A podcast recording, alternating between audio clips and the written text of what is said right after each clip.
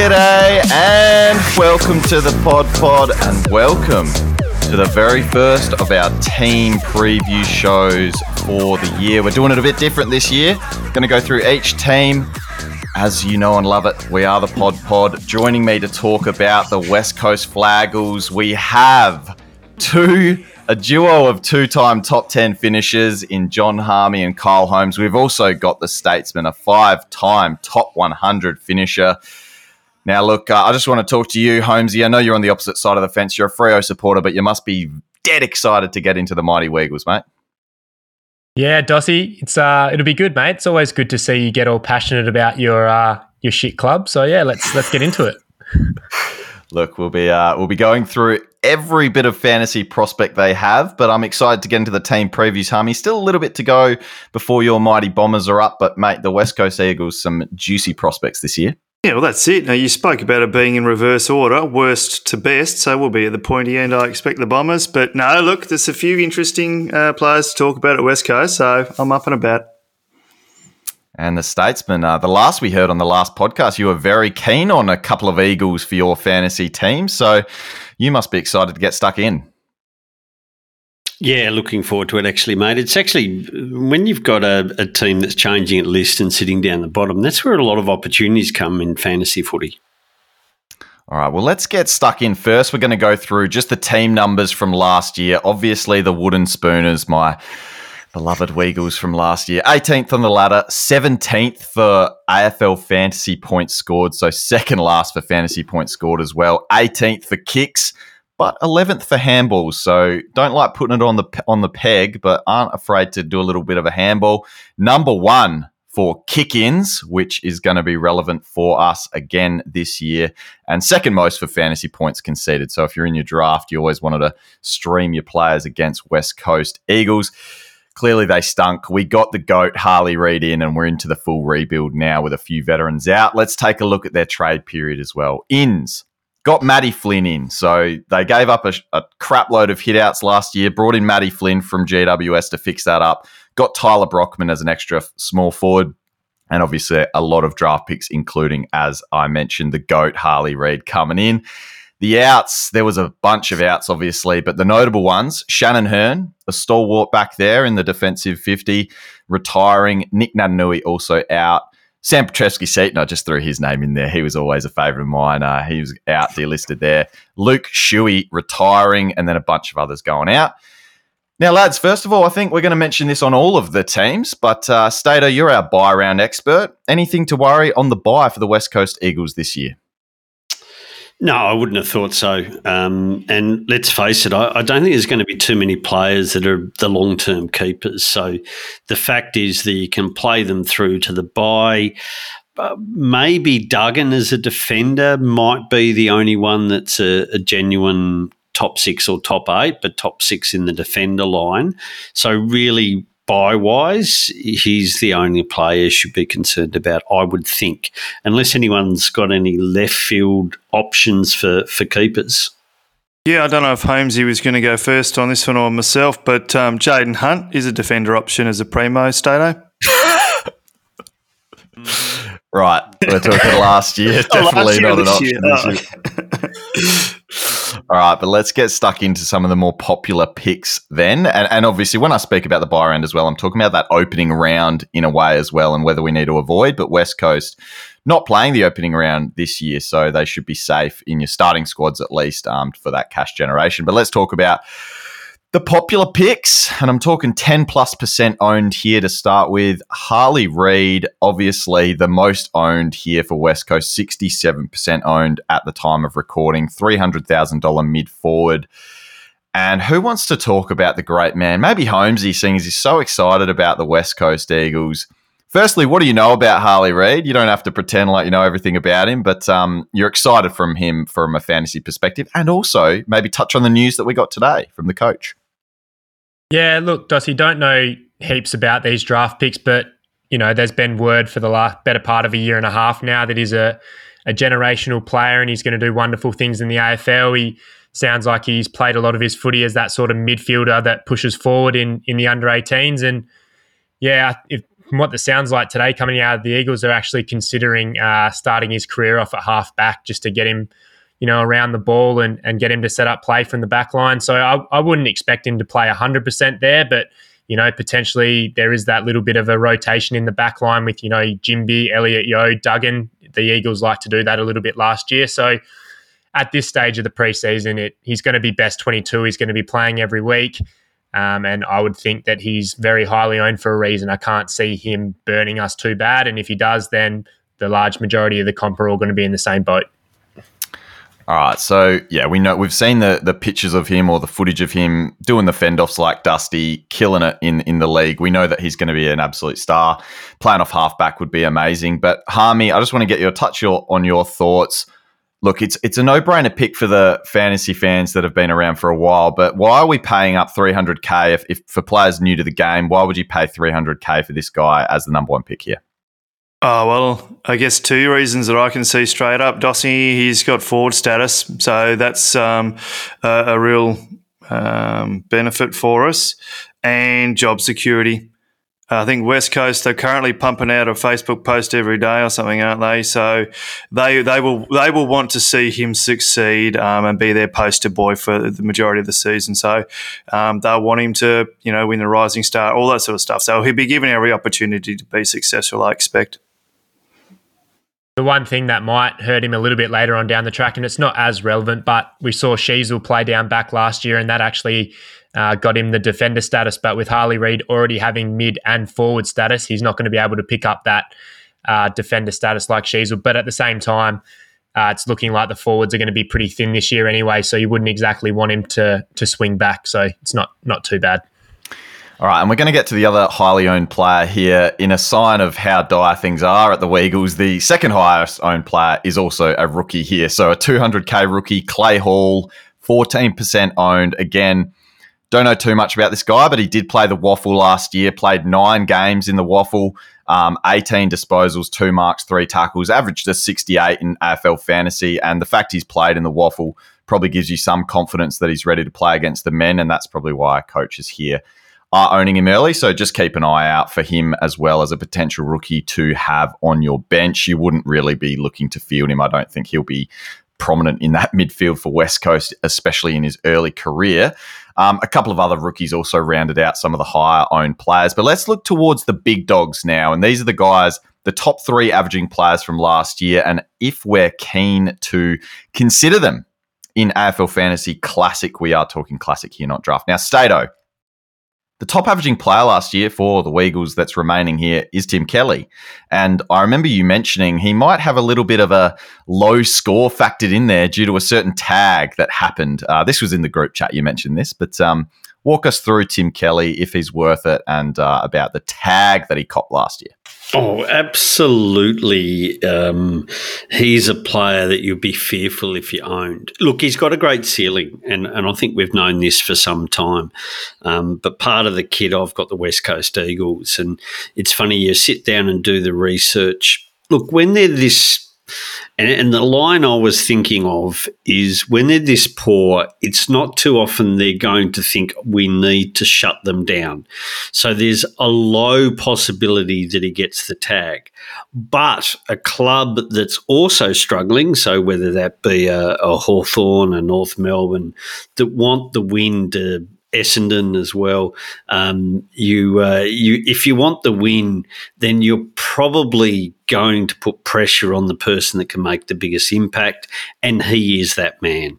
And unfortunately, Tim Kelly, um, and it was not last season; it was the season before Windhager's first actual year uh, so he comes straight out of being drafted and tagged him to a score in the teens. So if you own him in your classic, uh, you've paid, I think it's 891,000 and he gives you a score in the T teens being tagged out. Are you happy, coach Holmesy? Nah, that's delete team kind of stuff, that is. Mm. So once you've got that thread, and I'm not saying he's not a good player, but you're paying almost $900,000 person who can be taken out of the game. I'm not spending that money. All right, let's move on to another player that was one of the big dogs last year, Liam Duggan. And I know there has been some thought around um, us potentially starting Duggan in our fantasy teams. Maybe some more mid time in there. Did get some exposure late last year. Holmesy, I know you've been one that's been keen on Liam Duggan. Do you want to walk through his fantasy prospects for this year and maybe if he is actually a legitimate starting option at $869,000? Yeah, Dossie, he actually had a, a surprisingly good year last year. So almost a mini breakout for him. He'd, he'd always sort of averaged in the 70s and 80s up until this point, but that was generally because the Eagles were were pretty good and and he sort of played that defender role on the outside. But going at 96 last year, um, I I can't think off the top of my head. Has he been announced as the new captain, or is it? Yeah, just- co-captain with uh, oh, what's his name? Uh, Oscar Allen. Yeah, that's right. Yeah. So, me and we were talking about this before we started, Dossie. The, the narrative gets thrown out there that these young sides are going to throw all of their young kids into the midfield and, and get them developed. But the the thing that stunts development, the growth, is when they get sorry, the growth the most is when they get beaten by 100 points every week and all the young kids get beaten up. So I would actually think that Duggan plays a pretty prominent role in the midfield this year. I think Tim Kelly's going to be the number one. He'll he'll probably have that 80% midfield role, and then there'll be a mixture of Duggan, Sheed, Yeo with Ginbey and, and the young kids going through there as well. So if he has a midfield role but also is able to float back a little bit and help out, I actually I'm going to peg him as being a top six defender this year, but I'm not sure there's going to be too much growth on his starting price. So for that reason, I'm probably not going to start him, but it's not going to surprise me if we look at him at the end of the year and he's a top six defender. Stato, nodding your head there, mate. Yeah, I'm a Duggan fan, uh, to be quite honest with you. It's been a slow burn. Um, there's no doubts about that. He's only 27, so he's at the peak of the career. And you look at the talent that went out from that team, he's clearly uh, in that top three at their club. So um, he's just going to be given every responsibility. And, and we talk about the the players who are currently injured or or not training um, with the main squad at the moment. There's a long list and includes a lot of the young midfielders. So I reckon Holmesy's right. Uh, Duggan's in the guts and he's going to be a good scorer. All right, love it. Uh, let's go to their last big dog from last year. I don't know if we want to talk about this guy anymore, Harmey, but uh, Dom Sheed was a big talking point last year, but ended up being the third highest averaging West Coast Eagle that's still on the list anyway. Uh, any interest in Dom Sheed and his career savers for 2024? Oh, he sucked me in and started 2023, so I was a part of that ride. But he's, I think he's still in the moon boot, isn't he? Or has he ditched that now? He definitely was before the break. So um, it actually just adds more weight to Duggan going in the midfield. If he isn't ready Yeah. to start the season, I, I think that Tim Kelly is the tap two. He, he sort of always seems to be the number one person in that midfield, but I reckon Duggan can come on. I reckon as a defender, he's probably not too bad an option there, but I'd, I'd just put a line through Sheed at this point in time, mate. I wouldn't even consider him. Nah, I'm with you there. Let's talk about the other guys, though. Anyone else that we want to talk about? And of course, bit of a drum, oh, bit of a drum roll. Wrong, wrong hit. Elliot Yeo, Yes. uh, Holmesy pre-show revealed he is in your squad at the moment. Holmesy, explain. Uh, yeah, well, every year, fool me once. What's the saying? Fool me once, shame on you. Fool me three, four, five, six times. But priced at 70, we spoke about just then about all the talent that's gone out and who needs to play midfield. The, the word is that he's, he's training full time in the midfield at the moment. He's healthy to this point in time. I've been shot down many times in the group chat from Harmey about this sort of pick, but yeah, at the at the moment, I I have him, and and until he gets injured in the preseason, I'm going to back in this new uh, medical staff at the Eagles and and making them get his body right. And if he gets through unscathed, and we see he's healthy in the preseason and come round one, I'd be more than happy to take a punt, knowing also that there's a little bit of a safety net with the best 18. Um, and potentially going down to a, a Kitty Coleman or another mid-pricer that pops around that price point uh, if it doesn't happen or he does get injured. Yeah, I really like it, mate. I've actually been thinking about this myself. Um, I think that last year we were all talking him up as being value priced at 70. Well, he's priced at 70. So it's only the body and the injury risk that's going to be putting us off. But um, yeah, I'm definitely keen to watch him as well. He could be, like, at price at 70, he could be over 90. if he had a good role and his body held yeah. together. Exactly. He's just the pathway for him to play midfield is there. Like we said, I think I think it's it's all looking great again for Yeo, and it just comes down to the body. So I don't know. I wouldn't have a problem starting with him again if his body is right. But let's move on to another player though that uh, was actually talked about by Stato. I think in our breakout segment last week. Now with the news that Harley Reid is pegged into play some half back. Does that sour your thoughts on Witherden, Alex Witherden, Stato, in taking his game to another level this year without Shannon Hurn in the side? Uh, no, it doesn't. But of course, I still want to see what goes on. Um, so at the moment, you know, a coach sort of talking up number one draft pick is what happens every preseason um, with a new number one. Um, so I just want to see how the, the squad lines up, um, and we'll get to see that very soon. No doubt Hunt will probably pay twos. That's the position he'll take. Stato, I do have a question. I have a question for you though, mate. I I kind of want to know what happened to you. So, for those that don't know, we record this on a Monday, and Stato records the Draft Doctors on a Sunday night. But the podcasts come out in the opposite way. And on Sunday night, Stato has gone on the Draft Doctors and said that he's got Alex Witherden ranked at 30 for the defenders with no confidence whatsoever, only for the Monday to have him in his classic side. So, what's going on there, mate? Um, um, basically, what I did was do the research on the individual and my write up for the uh, draft kit, and that's how detailed we go. And geez, I went, oh my god, what an idiot I've been! Looked in closely with the data because there were two games that Hurn didn't play that Witherden played. Um, but they had a couple of injuries with McGovern. I can't remember who the, the other one was uh, in defence. So he actually had to play a tall position and he had to man up on Logan McDonald one week um, and uh, a resting Ruckman the other week. Um, and so he had to play as a key lockdown defender and he had two scores in the 60s. And then I looked at in detail the other games without Hurn and Whammo, 99.75 was his average.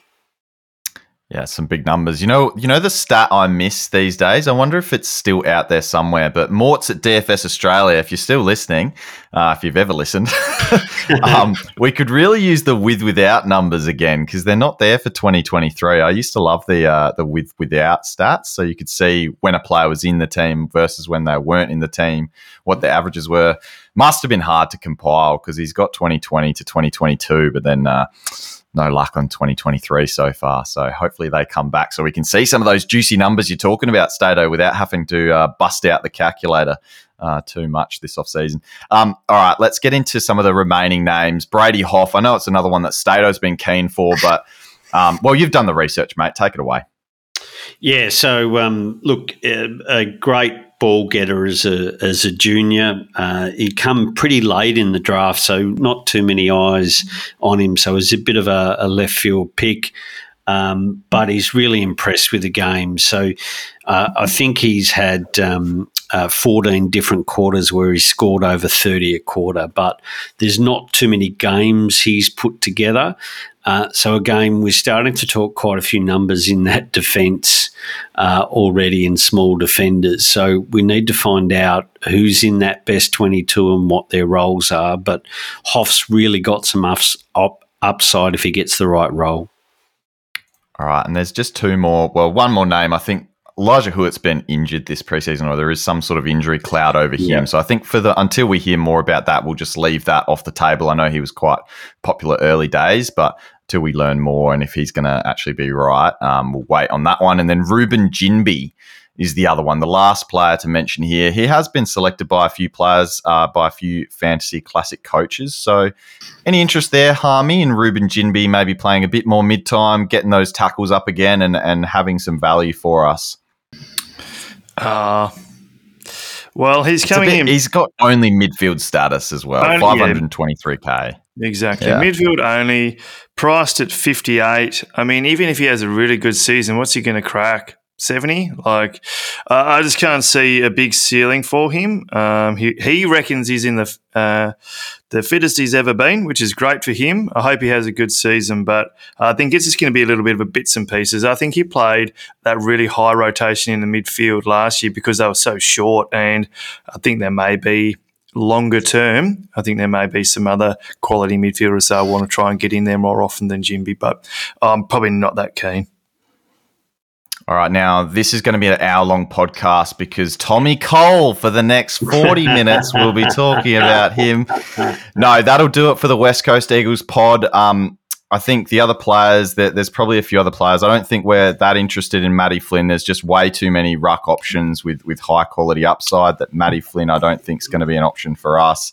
Um, look, there's a few other players in there. I know I've seen on Twitter some people keen on a little bit of Jermaine Jones action as well. Um, but yeah, I think aside from that, we're pretty sweet. So we'll wrap it up there.